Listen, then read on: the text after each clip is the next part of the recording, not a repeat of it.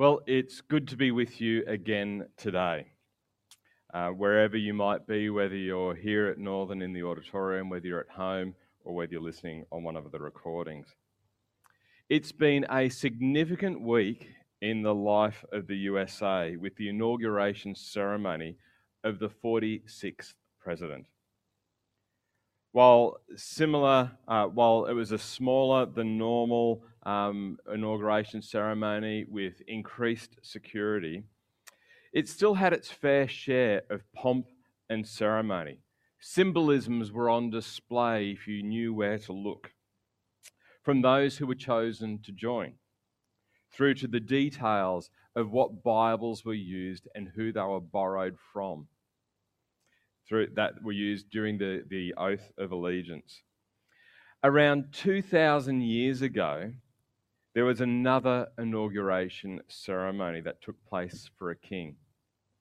But the symbols that uh, on this occasion were used could easily have been overlooked by those that were there. Partly because it took place away from the, the rank and file people, uh, away from the crowds, away from the city. And partly because pretty much everyone was caught off guard when it happened.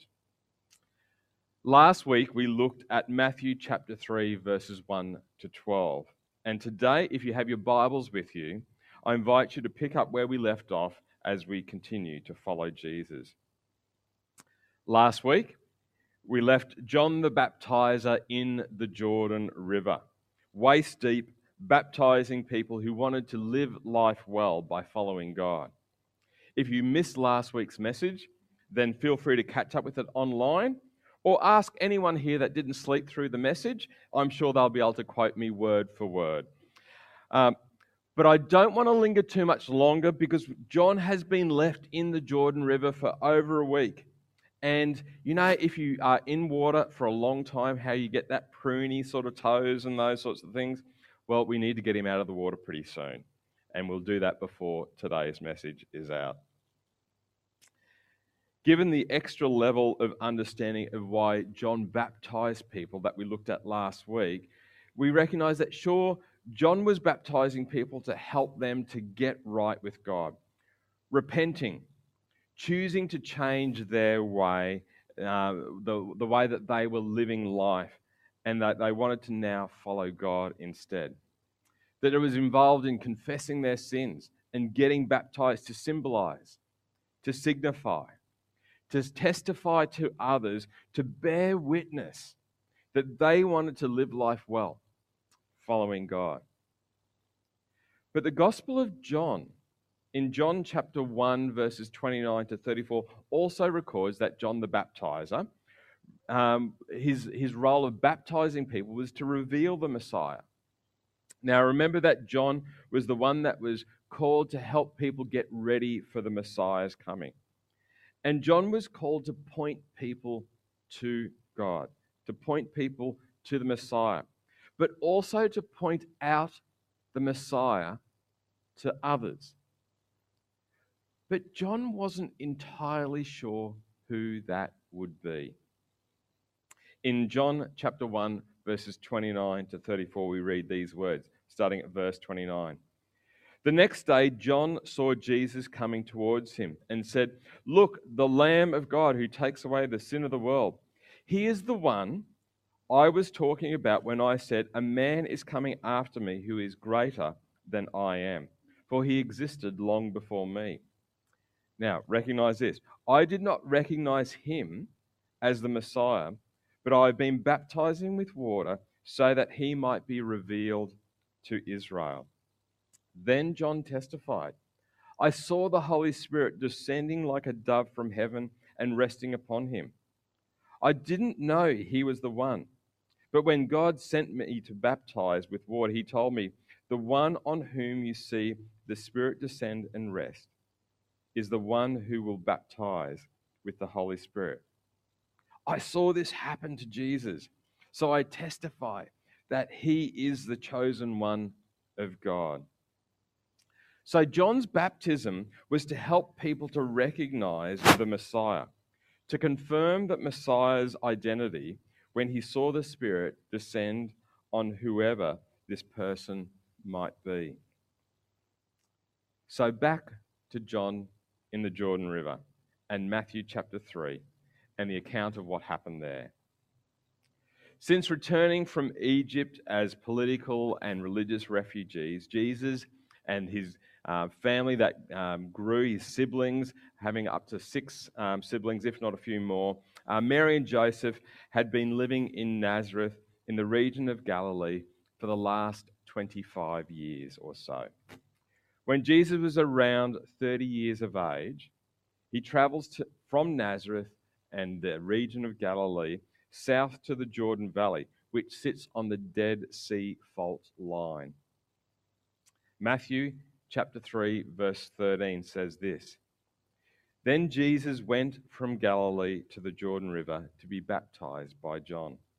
But John tried to take, talk him out of it. I'm the one who needs to be baptized by you, he said. So why are you coming to me? For John, there is a progressive revelation of the Messiah taking place, which started even before John was born. Mary, possibly pregnant at the time, visits Elizabeth, who is almost seven months pregnant with John. When Mary arrives, John, prompted by the Holy Spirit, leaps in Elizabeth's womb. We don't know whether the two families connect again. Still now, seeing Jesus making his way through the crowd, coming down the, to the riverbank, John is moved by the Holy Spirit once again as his heart starts thumping in his chest. People see this awkward moment where John seems to protest, as it were, tries to stop Jesus from being baptized. Now, the idea of ceremonial cleansing for religious purposes was used by Babylonian worshippers of Enki, um, the god of water. The Egyptians used uh, water as a, a purification rite for newborn babies, and bathing was a part of the initiation process for those that were joining the cult of Isis. It's believed that almost all the ancient religions recognize some form of spiritual cleansing, renewal, or initiation that was accomplished through the washing or immersion in water. For John's audience, ceremonial washing was an integral part of the Jewish religious system. Baptism was used as a form of initiation and cleansing for Gentile converts who were wanting to become a part of the Jewish religion. John takes this existing tradition and introduces another layer of meaning to it by associating it with repentance, which we looked at last week. We also know from last week that John wasn't afraid to call out the hypocrites.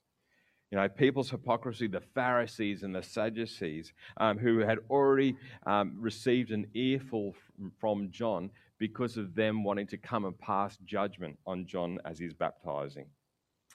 But here, the hesitation between John and Jesus is different. John recognizes that Jesus is far and above John in ministry stature. Confused and off balance, John wants to turn things around 180 degrees. In John's mind, he was inferior and Jesus was superior. In verse 14, we read, I am the one who needs to be baptized by you, he said. So why are you coming to me? But Jesus said, It should be done, for we must carry out all that God requires. So John agrees to baptize him. Then something amazing happens in verse 16. After his baptism, as Jesus came up out of the water, the heavens were opened, and he saw the Spirit of God descending like a dove and settling on him. And a voice from heaven said, This is my dearly loved Son, who brings me great joy. The triune God had this special moment together. God the Son gets baptized. God the Spirit settles on Jesus like a dove, coming down to bask in the celebration. And God the Father speaks over his Son This is my dearly loved Son, who brings me great joy. If we were to modernize that terminology a little, God the Father, a proud Father, looks on his Son full of love and says, That's my boy. Now, how, that's how you do an inauguration. Simple, yet rich and full of symbolism, full of love, setting apart, equipping, and empowering for ministry. Jesus' baptism marks the official start of Jesus' ministry as the Messiah, the coming of the King that John was preparing people for. But why baptism? Surely there are other ways that Jesus could have marked the beginning of his ministry. There's other ways that inauguration could have taken place. There are a couple of significant aspects that are worthy of our attention here today. The Son of God took on flesh. God fleshed himself out in, uh, in the person and in the work of Jesus. As Jesus says later, if you have seen me, you have seen the Father. If you have seen me, you have seen God. Jesus is both fully man, but also fully God. Jesus' behavior and actions are fully consistent with Creator God. But Jesus also seeks to identify himself with us. In Isaiah 53, verse 12, we, we are reminded of these words He was counted among the rebels.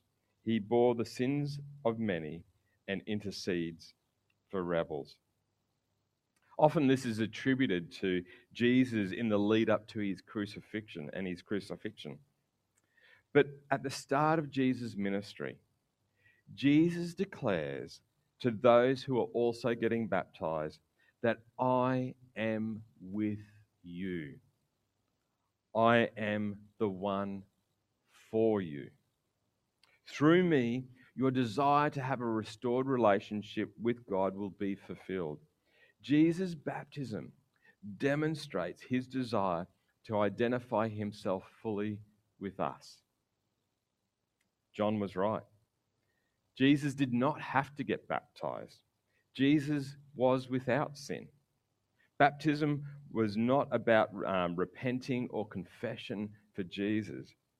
Jesus' baptism came out of a desire for Jesus to identify himself with us so that we can identify ourselves with him.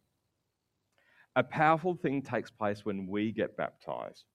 Yes, we're acknowledging that our lives um, and that living for ourselves sells us up short of living life well.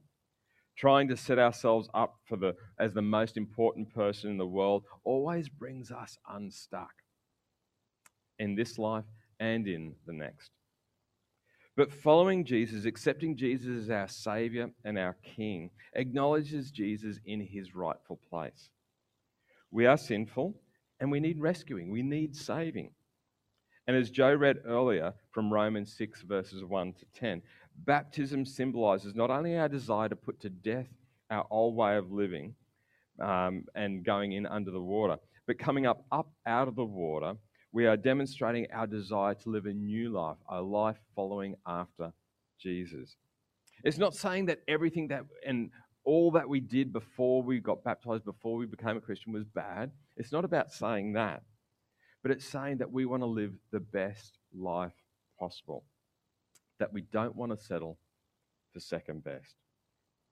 If you have not made a decision to follow Jesus and would like to talk to someone more about this, then I encourage you to have a chat to Sam, have a chat to Alethea, have a chat to me, or another follower of Jesus that you trust but also if you have not been baptized.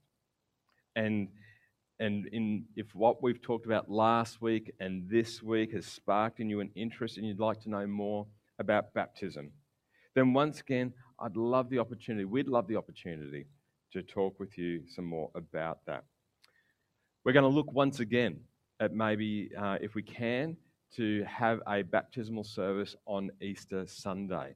And so, if there's people that would like to talk to me or Sam or Alethea about getting baptized, then we'd love to have a chat to you about that. It's a great way where we can identify ourselves with Jesus and say, I'm following Jesus. That's my life choice. You know, as I prepared for today, I was also reflecting on that whole matter of choice. Often we can think about Jesus' life as almost being fatalistic, as it were, a robotic posture of being the Messiah or our rescuer. But there were significant choices that were made in Jesus' life. The Son of God, in unity with the Father and the Spirit, chose that the Son would take on flesh and blood and become fully human. As Paul reminds us in Philippians chapter 2 verses 6 and 7, though he was God, he did not think of equality with God as something to cling to. Instead, he he chose. He gave up his divine privileges and he chose. He took on the humble position of a slave and was born as a human being when he appeared in human form. The Son of God chose to be fully human. And in his identification with us, Jesus also continued that life of choice. Luke's account reminds us that Jesus also made the choice to go and be obedient to his parents. Jesus chose to follow God's will. It's a rich and symbolic identification with us. In the rich and symbolic identification with us, Jesus' baptism was also a prophetic act symbolizing what would take place around three years later, when he would die for our sins and that we can have new life in him. Jesus' inauguration in his baptism was choosing the path as our rescuer. This is not a one time choice. As we will discover, Jesus was faced with choices. And we will discover also that he at times wrestled with those choices and the cost that came with making some of those choices. You know, for us today, we are also faced with choices. Some big, some small. But how do our choices reveal who we follow? Do our choices have us move closer in our relationship with Jesus? Or are they leading us away from following Jesus? Choices are not always easy, but good choices of following Jesus bring the greatest reward. May you know that those choices of following Jesus, to choose to identify with Jesus, may you know that God the Father has loving words that wash over you when you make those good choices. That's my girl. That's my boy. That's my child. Let me pray. Jesus, we, we thank you for your your desire to identify with us. That in you going into the water to be baptized, you are identifying with our need for a Savior. And that you are being that Savior for us. That you continue to be that Savior for us. Jesus, we also thank you that you chose to take on the role of the Messiah that it was a choice that you knew the, the full implications of, that it would lead to your death and your resurrection. But in that you chose to do this for us. Jesus, help us in our desire, in our willingness, in our attitude of being able to identify with you, that we would be pleased to do so. But also, Holy Spirit, I ask that you would continue to help us in the choices that we make today and in the days ahead. To make decisions to choose well, those things that will draw us into a closer relationship with you. ask these things in Jesus' name. Amen. So, how might we respond today? How might we respond to the things that God might be saying to us today? Well, there's a couple of questions that I have for you here and wherever you might be. Would you like to know more about being a follower of Jesus? Whether it be to make a commitment to say, hey, listen, this is something that I want to do, this is something that I want to be a part of. Jesus was prepared to identify himself with me. I want to identify myself with him. And if you'd like to talk to someone about that, then just let us know on those response cards or through the chat.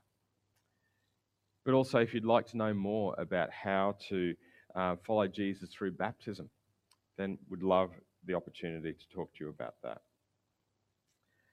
Perhaps you would like to use that response time to respond by praying a prayer, inviting God to be at work in you, to help you to humbly identify yourself as a follower of Jesus. Perhaps there's choices that are coming up for you. They might be big choices, they might be small choices, but choices that you know, that you're aware of. Pray about those choices and ask God to be at work in those choices, to help them to, to be choices that help you to follow Jesus more closely. We're going to have some music played. The response cards are there, or the chat function as well. And I encourage you to take this time to respond to God. God bless you.